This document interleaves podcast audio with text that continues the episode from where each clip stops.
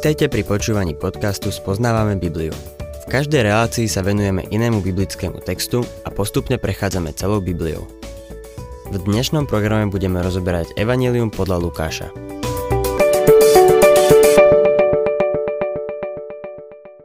Milí poslucháči, učeníci boli veľakrát svetkami toho, ako sa Kristus modlí. Pán Ježiš sa zvykol utiahnuť do samoty a modliť sa. Jeden z učeníkov ho raz počul, ako sa modlí a v jeho srdci sa zrodila túžba vedieť sa modliť ako on. Otvorme si 11. kapitolu Evanília podľa Lukáša a budem čítať prvé 4 verše. Raz sa Ježiš na niektorom mieste modlil. Keď skončil, povedal mu jeden z jeho učeníkov. Pane, nauč nás modliť sa, ako Ján naučil svojich učeníkov. Ježiš im povedal, keď sa modlíte, hovorte, Oče, posved sa Tvoje meno, príď Tvoje kráľovstvo. Chlieb náš každodenný dávaj nám každý deň a odpúsť nám naše hriechy, ako aj my odpúšťame každému svojmu dlžníkovi. A neuveď nás do pokušenia. Táto pasáž sa zaoberá modlitbou tak, ako nikde inde v evaneliách. Môže nám pripomínať iné pasáže v evaneliách, ale v skutočnosti je iná. Niektorí majú pocit, že táto pasáž je vsúvkou v príbehu o Kristovom pôsobení. Je pravda, že vyhýba z línie, ktorú Lukáš sleduje, no uvádza veľa zaujímavých skutočností, ktoré majú dopad na kresťanský život. Dnes pán Ježiš Kristus sedí po Božej pravici a prihovára sa za nás. On je náš prímluvca. No aj dnes platí, že je dobré naučiť sa modliť. Môžeme ho prosiť, Pane, nauč nás modliť sa. Tento učeník pána Ježiša neprosil, aby ich naučil, ako sa modliť. V kázni na vrchu náš pán povedal, ako sa máme modliť. No tohto učeníka nezaujímala nejaká technika, systém, umelecká forma alebo rituál. Nešlo mu o to, ako sa modliť, chcel sa modliť ako Kristus. Mnohí ľudia odriekajú svoje modlitby povedia svoje amen na konci dňa, keď sa obliekajú do pyžama. Vyrastal som v rodine, v ktorej som nikdy nepočul niekoho sa modliť a ani som nevidel Bibliu. Prvýkrát som sa modlil na istej konferencii, keď som bol ešte chlapec.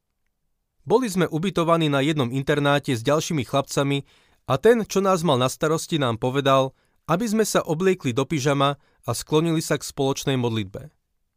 Spočiatku som bol v tom, že k modlitbe je potrebné byť oblečený do pyžama. Inokedy sa nemodlí. Pyžamo bolo niečo ako modlitebný úbor.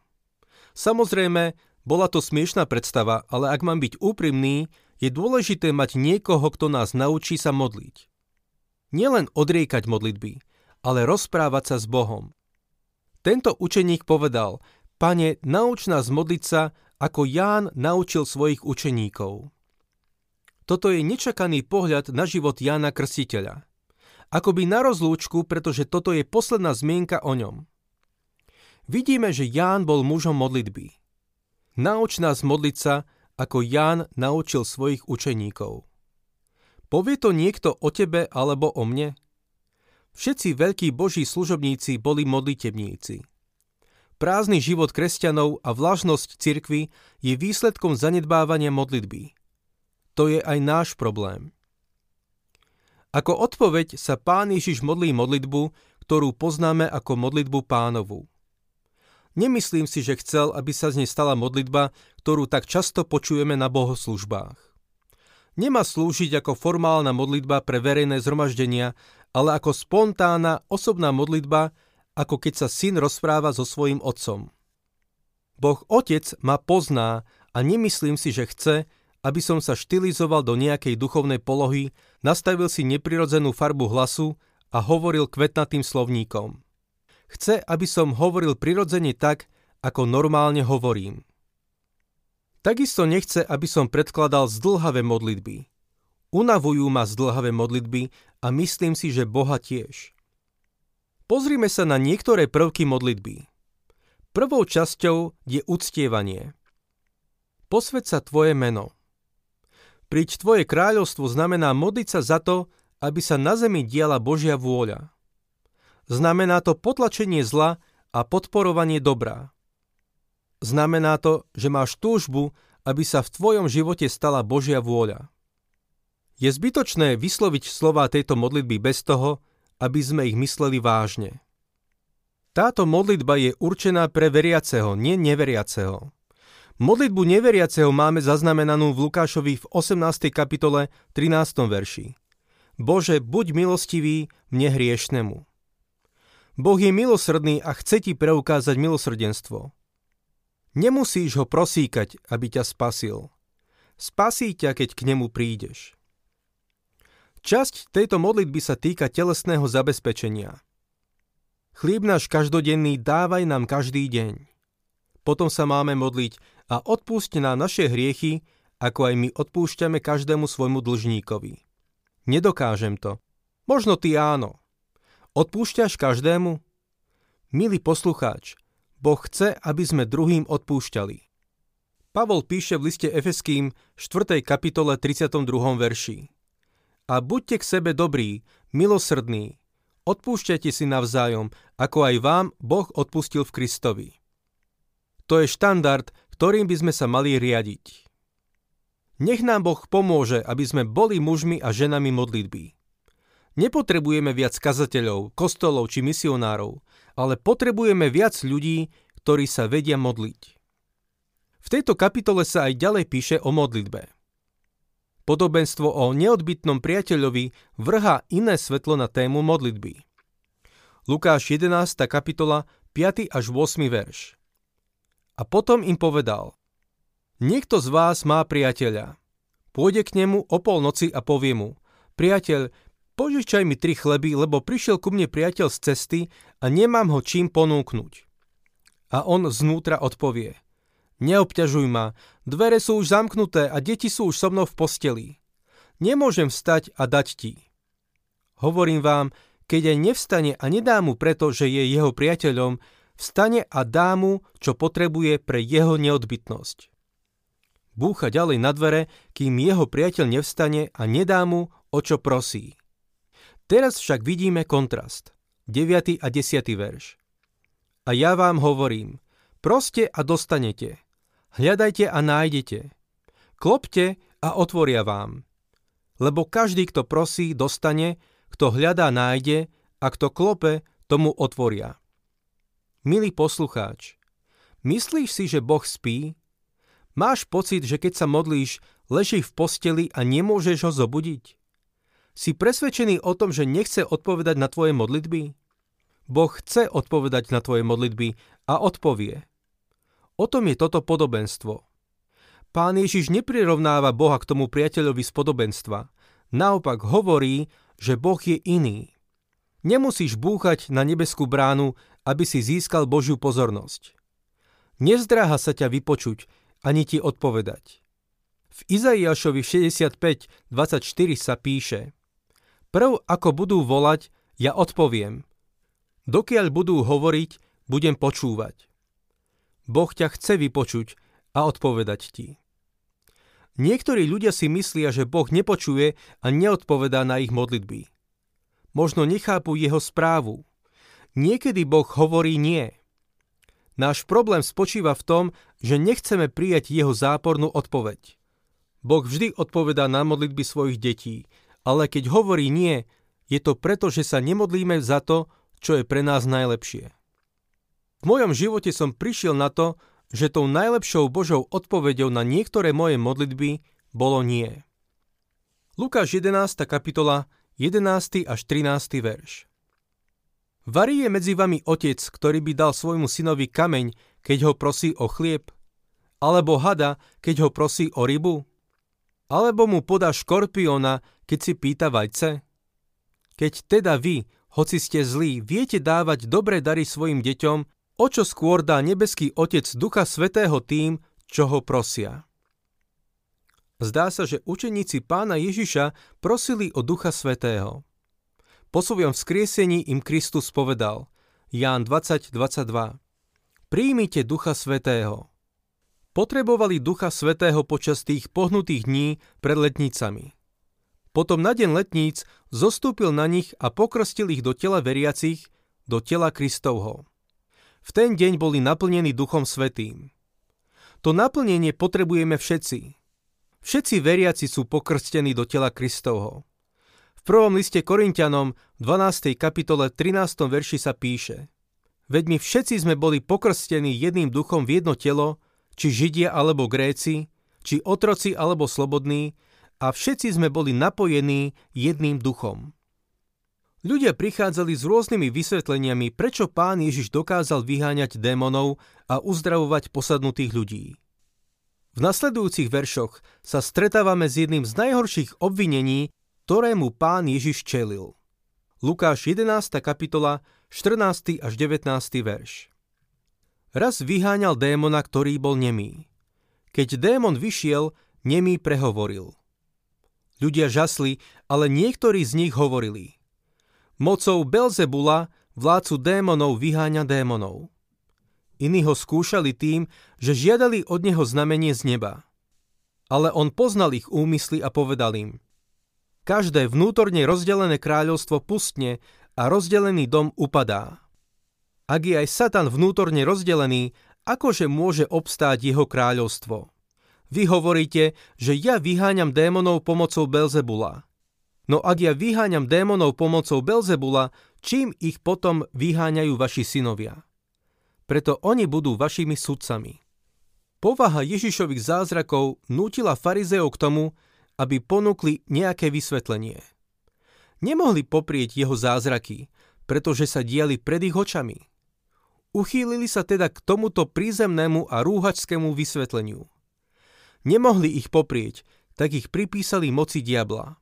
Kristus im však oponoval tým, že ich uvažovanie je absurdné. 20. až 23. verš Ale ak ja Božím prstom vyháňam démonov, potom k vám prišlo Božie kráľovstvo. Keď dobre vyzbrojený muž stráši svoj dvor, jeho majetok je v bezpečí. Ale keď ho prepadne silnejší ako on a premôže ho, ten mu odoberie zbraň, na ktorú sa spoliehal a korisť rozdelí. Kto nie je so mnou, je proti mne. A kto so mnou nezromažďuje, rozhadzuje. Pán Ježiš povedal, potom k vám prišlo Božie kráľovstvo. Božie kráľovstvo bolo uprostred nich v osobe pána Ježiša, ktorý disponuje kráľovskými výsadami. Ten dobre vyzbrojený muž je Satan. Človek posadnutý démonom dosvedčuje jeho moc. Ale Ježiš je silnejší než Satan a preto dokáže démonov vyháňať. Pokračujme ďalej v našom texte od 24. po 26. verš. Keď nečistý duch vyjde z človeka, blúdi po miestach bez vody a hľadá odpočinok. Keď ho nenájde, povie si Vrátim sa do svojho domu, odkiaľ som vyšiel. Keď ta príde, nájde dom vymetený a vyzdobený. Odíde, vezme sedem iných duchov, horších ako je sám, vojdu do domu a usídlia sa tam. A tak je s tým človekom nakoniec horšie, ako bolo na začiatku. Domnievam sa, že toto podobenstvo sa týka domu Izraela.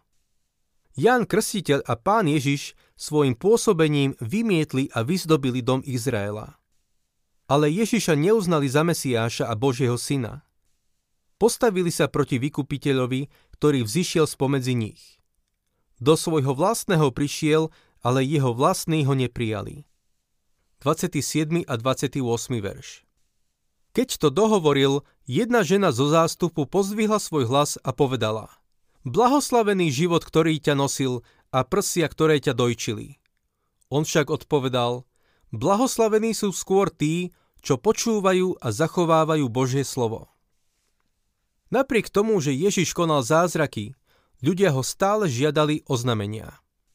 Čítajme ďalej od 29. po 32. verš. Keď sa schádzali zástupy, hovoril im Toto pokolenie je zlé pokolenie. Žiada znamenie, ale nedostane ho, iba ak Jonášovo znamenie. Lebo ako sa Jonáš stal znamením pre Ninivčanov, tak bude aj syn človeka pre toto pokolenie. Kráľovna z juhu vystúpi na súde proti mužom tohto pokolenia a odsúdi ich, lebo ona prišla až z konca zeme počúvať Šalamúnovú múdrosť. A hľa, tu je niekto väčší ako Šalamún. Mužovia z Ninive vystúpia na súde proti tomuto pokoleniu a odsúdia ho, lebo oni sa kajali na Jonášovo kázanie. a hľa, tu je niekto väčší ako Jonáš. Jonášovým znamením samozrejme myslí svoje skriesenie. Pozornosť vedie k dvom udalostiam zo starej zmluvy. Tá prvá sa týka proroka Jonáša. Podľa všetkého Jonáš vstal z mŕtvych, keď bol v rybe. Boh ho vyviedol z temnoty a smrti do svetla a života. Jonášova skúsenosť poukazovala na Ježišovu smrť a vzkriesenie. Ninivčania potom prijali jeho kázanie a kajali sa. Postavenie Izraelitov ako národa je však horšie, pretože neprijali Mesiáša a nekajali sa. Nasledujúce verše hovoria o svetle a tme. Lukáš 11. kapitola 33. až 36. verš. Nik nezažne lampu a nepostaví ju do kúta alebo pod mericu, ale na svietnik, aby tí, čo vchádzajú, videli svetlo. Lampou tela je tvoje oko. Ak bude tvoje oko čisté, bude celé tvoje telo vo svetle. Ale ak sa zakalí, bude aj tvoje telo v tme. Hľaď teda, aby svetlo, čo je v tebe, nebolo tmou. Ak bude celé tvoje telo vo svetle a ani jedna jeho časť nebude v tme, celé bude jasné, ako keď ťa lampa ožiari svojim svetlom. Na to, aby sme videli nejaký predmet, potrebujeme svetlo a zdravý zrak. Svetlo je slepému na nič. Človek, ktorý vidí, ale je v tme, je na tom rovnako ako človek, ktorý síce má svetlo, ale nevidí. Na to, aby sme niečo videli, je potrebné svetlo a zrak. Dokonca aj v Kristovej prítomnosti ho ľudia nevideli. Podkýnali sa oňho. To, že ho nevideli, neznamená, že nie je svetlom sveta, ale že boli slepí. Platilo to aj o náboženských vodcoch. Ich úlohou bolo v skutočnosti priniesť ľuďom svetlo. Starali sa však viac o veci navonok ako o veci srdca. 37. až 38. verš Keď ešte hovoril, poprosil ho istý farizej, aby u neho obedoval. Ježiš vošiel a posadil sa k stolu. Farizej sa začudoval, keď videl, že sa pred obedom najprv neumil. Nejde o to, že by si pán Ježiš neumil ruky, ako si my umývame ruky pred jedlom. Išlo o obradné očistenie, ktoré bolo náboženským rituálom. 39. až 42. verš Pán mu povedal Vy farizei teraz čistíte čašu a misu zvonka, ale vaše vnútro je plné lúpeže a zloby. Hlupáci, či ten, čo stvoril vonkajšok, nestvoril aj vnútro? ale čo je vnútri, rozdajte ako almužnu a všetko vám bude čisté. Beda vám, farizei, lebo dávate desiatky zmety, ruty a z každej zeleniny, ale spravodlivosť a Božiu lásku obchádzate. Toto bolo treba robiť a tamto nezanedbávať. Farízei mali nesprávne hodnoty. To, že dávali desiatky, nebolo chybou. Chybou bolo to, že iné veci zanedbávali. Milý poslucháč, Dávanie zo svojho majetku z teba ešte neurobí kresťana.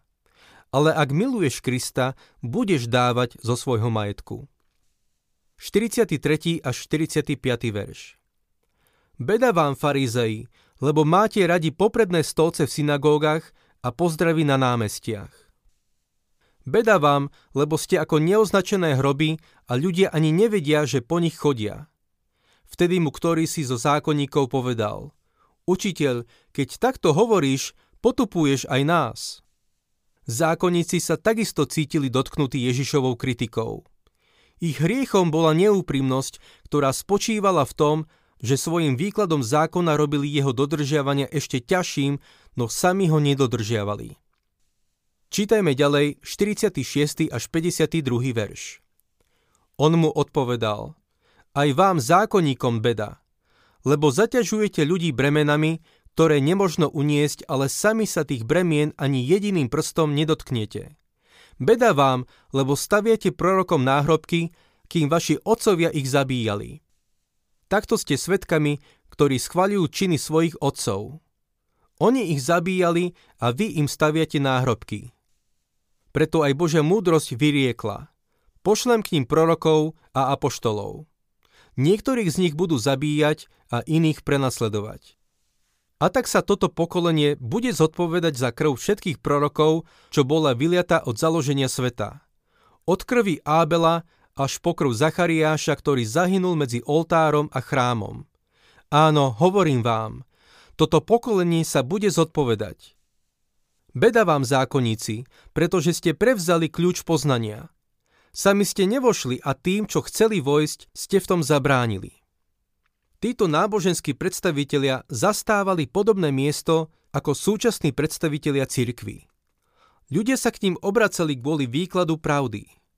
Kladli dôraz na materiálne veci namiesto toho, aby zdôrazňovali duchovný zmysel, ktorý sa skrýval za tými vecami.